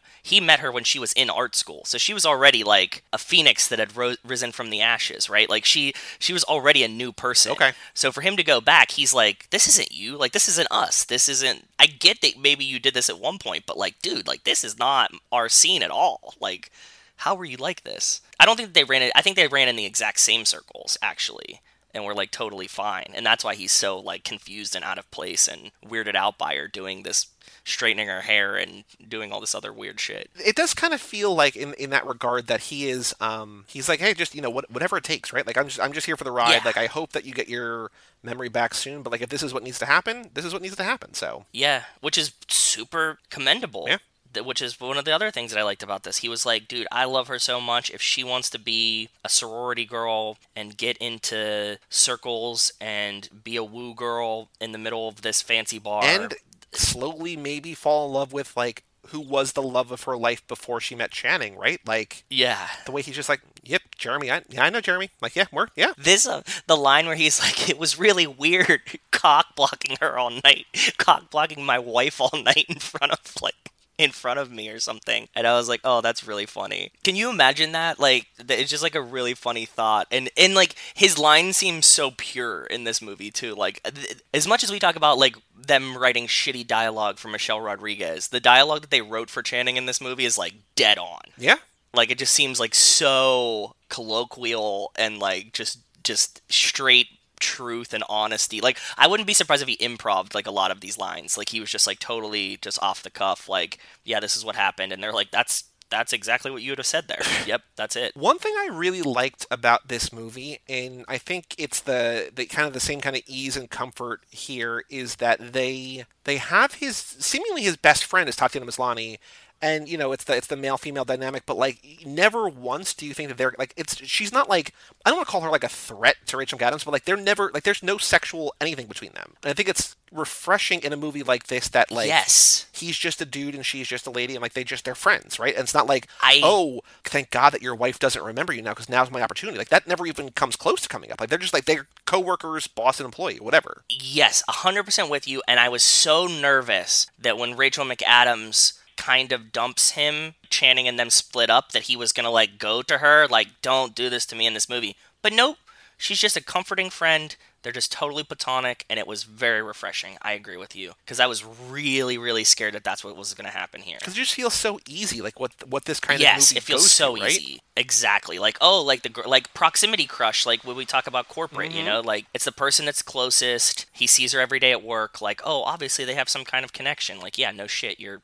working together. That's what happens. because like it also is like the lost thing like you know you're hot she's hot why not like it's it's like that kind of applies here like they have a good Yeah, rapport agreed. like she's able to make fun of him like it seems like across the board they should be together or whatever but he loves Rachel McAdams. He does. He, re- That's he it, man. truly, really does. Maybe that's why girls stand him so hard. Just like, oh, he's the one I want. Like again, going back to the beginning, like why do people love Gosling in The Notebook? I, I guess the same kind of thing. But it's like here, it's like, oh no, like he will wait for you forever. Yeah, but the the the Gosling in the Notebook is so fairy tale-y.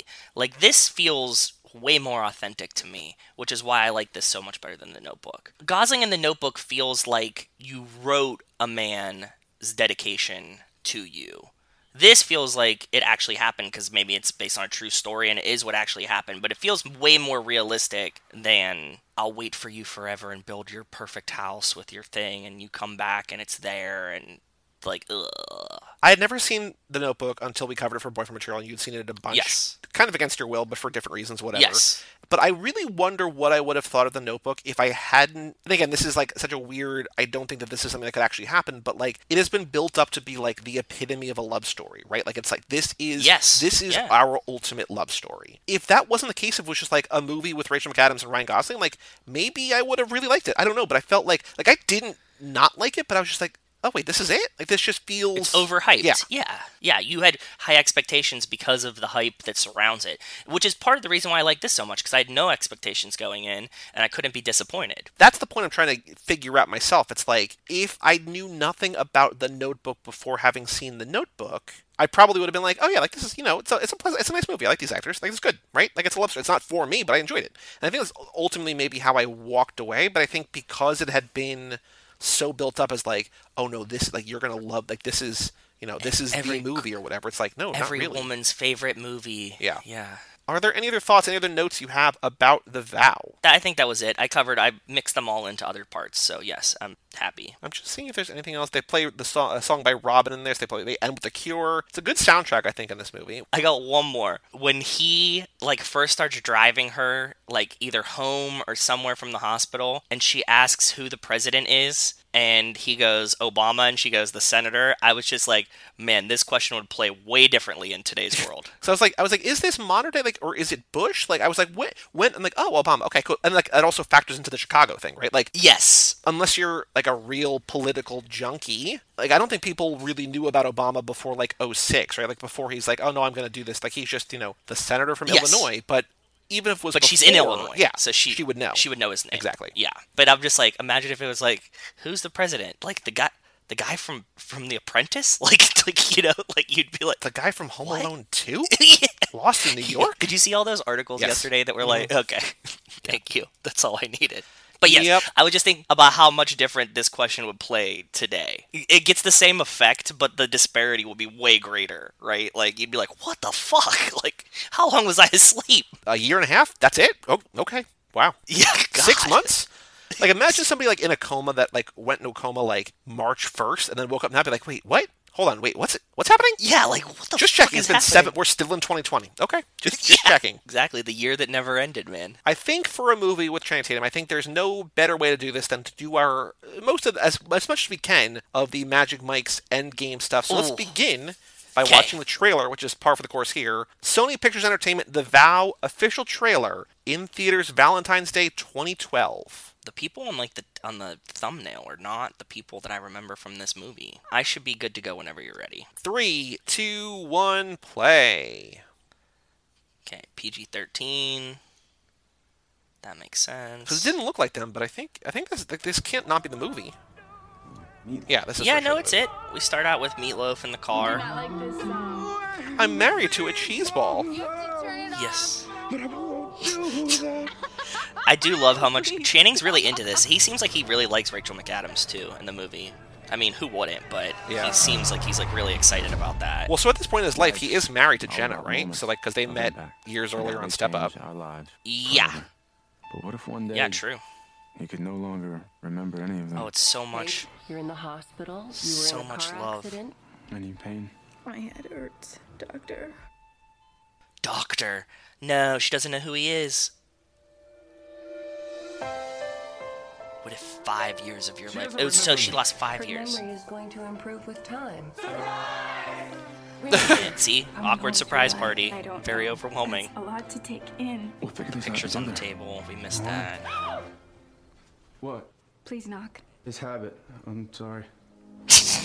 This does make it look like, and I mean, I guess to a certain extent, it is like every other movie like this. Like, it's not anything special other than like it's Oh no a little bit less predictable in ways, A Little bit, and, yeah. with good actors, right? Like, but Yes. it is kind of every other movie like this. But Like two people that are just That's why I felt like the Nicholas. Sparks, man. Yeah. Yeah. And I just have to be back by 10 in the morning. When she like changes her hair, the signaling of her changing her hair and her being a different girl is very significant.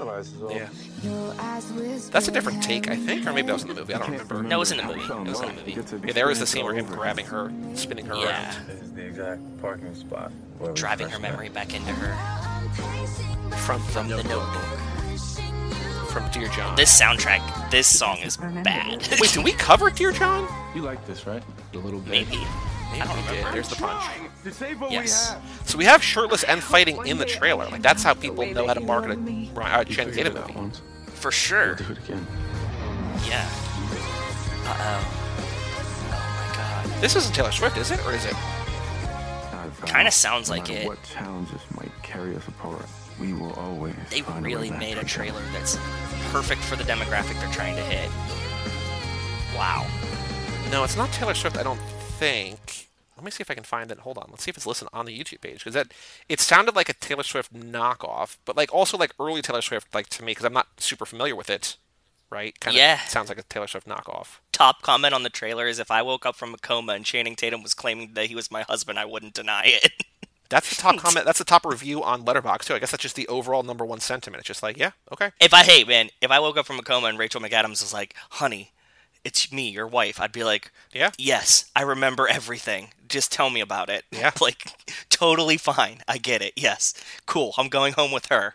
That's perfect. Yeah, yeah, yeah. Oh, I do want to say that Julia Roberts at one point was attached to play Kim Carpenter, whatever her name is in this movie, but they Who, the then mom? decided that they wanted to go younger No, no, no, to play the Rachel McAdams part, but they wanted to make the couple younger. No, too old. I mean, no offense. I like Julia Roberts a lot, but like just too old. Yeah, it need to be Rachel McAdams or someone of her age. I don't know when this would have started. It would have been the same Julia Roberts from like Ocean's Eleven. She- I mean, she's what, like probably ten years older, maybe then. Yeah, um, I'm, which is fine. She's. I'm not saying that she is old. I'm just saying just for this role of like girl that is in art school and broke away from her family and has a young new husband. Just a little too old. She's she's like 40. She could have played like you know an older sister or something, but not Rachel McAdams' character in this. That seems like a wet dream from the actual woman that the story's based off of. Like, who do you want to play you in this movie? And she's like Julia Roberts. Yeah, maybe. Like, yeah, and you're like, okay, cool, whatever, sure. The next game, the Google game, if you remember this, and we're going to Google Channing Ooh. Tatum The Vow, and I want you to guess the autocompletes. There are two different ones, one of which I thought of when I But- saw this thing in the movie, and then But. one of which makes sense. Did you say but? No, not but. Channing Tatum sweater.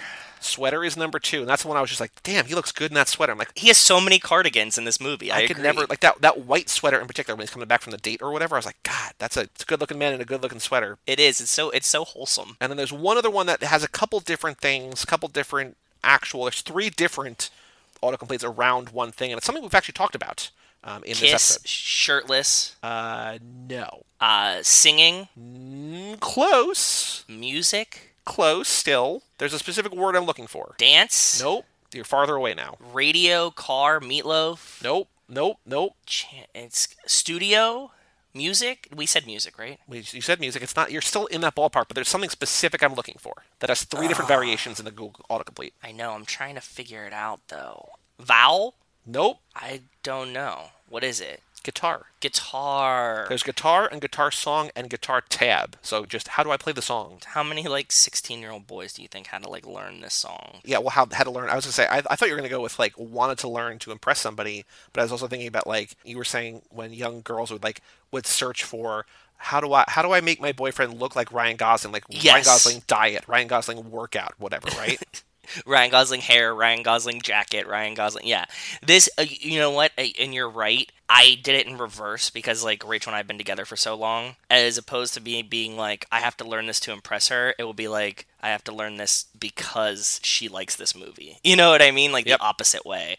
Like not to get her, but to keep her type Yes. situation. The next game is the letterbox game, which is the same as we've been doing. So, for reference sake, Mad Max Fury Road has been seen by 645,000 people. 645. The Vow, 2012, directed by Michael Sucsy, starring Rachel McAdams, Channing Tatum, Sam Neill, and Scott Speedman, and Jessica Lange and Tatiana Maslany, if you want to go 60, has been seen by how many people? Average rating of 3.0, actually 2.99.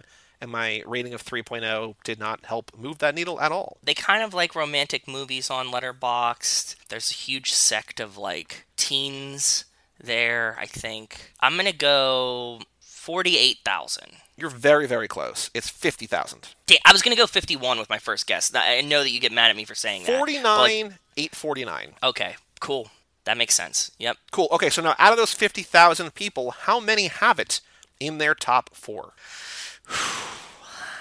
And you know, before we start recording, I you know that there are at least one. I mean, of course, there's going to be at least one, but uh, I'm gonna go thirty-eight. you're not wildly far off, but it's too low. You got to go higher. Uh, forty-five. Still got to go higher. S- Fifty-three. 57 people. 57 people have this in their top four. dude as we keep playing this game i keep getting into the rhythm i feel like you know what i mean like we had mm-hmm. we had left it behind for so long but like the repetitiveness i think i'm getting closer with every time we play i like it But like I was saying to you, out of those 57 people, not a single person has reviewed this movie, which feels weird, but Weird. nobody has done it. So I just found two people.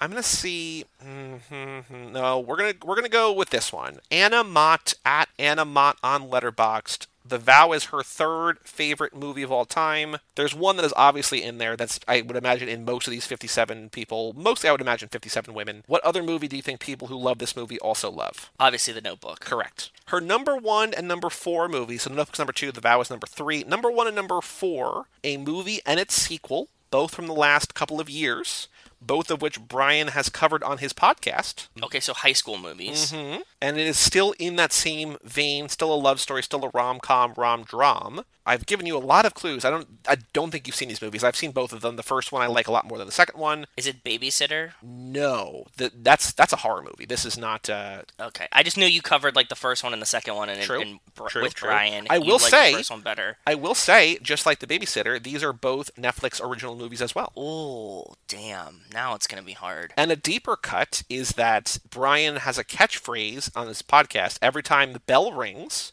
on his show.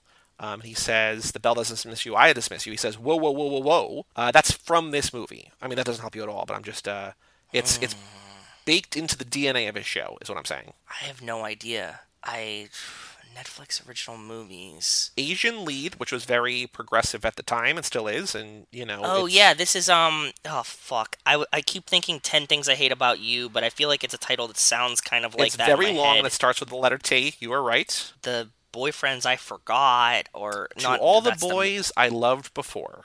Yes, yes, mm-hmm. yes, yes, yes. I didn't know that they were movies. I thought that that was a series. Nope, they're movies, and the sequel's called To All the Boys. P.S. I Still Love You. Yeah. See, I thought that it was a show that there was like more than one episode. But yeah, okay, cool. So To All the Boys, The Notebook, The Vow, and To All the Boys too. So thank you, Animat. Yeah, thank you, Animont. I can't. I want to know like the overlap, like Brian does with like you know what actors in what movie. I want to know how many people have Oh yeah. the Vow and the Notebook together. well, I right, it- opened up a couple, and like uh, I opened up I think four, and I don't remember the third. The one had just only three. One of them was including the movie Your Name, which is that anime movie I talked about a while ago. That like the one anime that was like so big that it crossed over that even I had heard about it. But the other two were these two that both had the Notebook in it. So I was like, yeah, okay, this probably is on most of them. Yeah, I have to imagine it's like eighty-five percent. Probably the Rachel McAdams thing. It's probably the handsome, dreamy guy thing. It's the James Sparks or James Sparks feel. Like it's all of it, right? They're also Nicholas Sparks. Nicholas But Sparks. yes, Who's, who's James Sparks? I don't know. You made him up. Anyway, Very Joe Two move there, bud. one more game to play. Fire ass titles. so if people don't know this game, this is just where we rename the game. Oh God, rename the movie. Hello, rename the movie. this is a Montez original, by the way. She came up This with the name. I think we were playing the game. No, she. yes. Hmm, she came up with the with the phrase "fire ass titles." I think, or Yes. I don't remember, but yeah, she she definitely coined this. She did. She did. She's involved. So Um, fire ass titles. So this is not like actual pitching of what the new title should be. We tried a High School Musical up the title. I mean, obviously this one's called The Vow, which is oh, like is Oh, that dead was on. so that was originally yes, you were right. That was originally the idea was to like as simply as we possibly can. Like High School Musical is exactly what it is. It is a Lifetime musical- movies. Yes. The Wives He Forgot is The Wives He Forgot. Like this is what we try to do. So like the vow is pretty similar, but just eh, the game kind of like what I was saying is like the game kind of evolved into a different thing altogether. But like her memory, Ooh, The Life to Remember, like a Walk to Remember. ooh, Chicago. okay, different movie I think, but I'll I'll let you have this one. okay. I was thinking, you know, like instead of the notebook, what actually jogs her memory is the menu. The menu. Oh, cool. Carving out a piece of my heart. Playing on the sculpting. Okay. Sculpted in your love. Sculpted by Love. Sculpted by love. How about Crash? A couple movies named Crash. Yeah. Yeah, I know. Yeah, I like to go. That's the other thing. I like to go with movies that have other titles that can reapply. Prosthesis. Okay. That's a little. That's a that's a deep cut yeah, it's a deep cut. Daddy issues. for sure. For sure. I will go with a lost name. All the best cowboys have daddy issues. And we can also say all the best cowgirls have daddy issues too. True, true. The husband she forgot. The husband she forgot. Yeah, that's. You're right. That's it. Cool. Yeah. Next week, totally different from this week. Totally, totally different. Next week, we have a double dose of Fast and Furious Spy Racers. Okay. On Tuesday, we are going to be joined by Nico and Kevo to watch the first season. And then on Friday, we are going to cover the just released today. Wait, no, not today. Yeah, today. As this episode comes out, now on Netflix, is Spy Racers. So go Oh, check cool. that out. Spy Racers Season 2 on Netflix now. So we will cover that next week. One week from today, we'll be talking about that. Next week, we got Spy Racers 1, then Spy Racers 2, and then sneak peek, sneak peek, sneak preview. The episode after that is also going to be Spy Racers 2 with Nico and Kevo again. So three episodes in a row, lots of Spy Racers. So get your Oh. Netflix subscription in order and watch along with us if you've not seen it yet. Justin, looking at you and Hank. yeah, true. Hank's too busy having a band, man. Yeah. He's killing it out there. Do you see all these pictures of him on the drums? Mhm. It's pretty it's pretty cute. It is. Yeah, man. That's cool. Fast and Furious Spy Racers 1, Fast and Furious Spy Racers 2, and then one more episode of Fast and Furious Spy Racers 2. All good things. Yeah. Any other thoughts about the Vow or Weepy Wacky Romance Week? Uh, no, I loved it, and I really would like to do a one week spin off of every theme that we can get with a Lifetime movie and a Nicholas Sparks movie if we could, because it just brought me back so hard. I was really enjoying this week. So. I have been looking because I checked Metacritic to see like what movies that are coming out on VOD and like what shows are coming Yeah. up, and like they also list all the originals on Lifetime, and like they're the cheerleader ones are starting to pop up. So like I was thinking about like Dead Cheerleaders, like there's I don't know, probably probably one's called Dead Cheerleader, I don't know, but like yeah, they're all they're all there, they're there already, right? So And I mean, like, in any possible theme you can come up with, there's a Lifetime movie that has a similar tropey theme to it. So could they have fit into like our classic car movies theme or no? I'm sure that they're like. I could have I could have squeezed one in as as close as you can get with the wives he forgot and Michelle Rodriguez. Okay. you know, Fair enough. Well, for all things Too Fast, Too Forever, you can go to cageclub.me, facebook.com slash Too Fast, Too Forever, or at Too Fast, Too Forever on Twitter and Instagram. Email us, family, at cageclub.me. Come back next week for a double dose of Spy Racers, Fast and Furious Spy mm-hmm. Racers, the Netflix original animated show. Again, email us, family at cageclub.me, and just keep listening. I hope we did not scare you off with the weepy, wacky romance week, but uh, we're going to reprieve. We're going hard back. We're, we're, we're steering hard back into the Fast and Furious lane with three straight Spy Racers episodes. So that's true. getting yeah, right back on brand, even though this is more on brand maybe than that. I, I agree. I think that if you're 133 episodes deep, you come to expect that this is what you'll get. I would hope so, but you know, who knows? I really, I truly don't know. Imagine if, th- again, imagine if this is the first episode you ever listened to of Too Fast. You're like, why I don't know why. Yeah, the vow. I mean, it makes sense, kind of, right? So I don't know. Kind of. Anyway, Yeah. I'm Joey Lewandowski, I'm Joe too. and we'll tell you all about it When we see you again.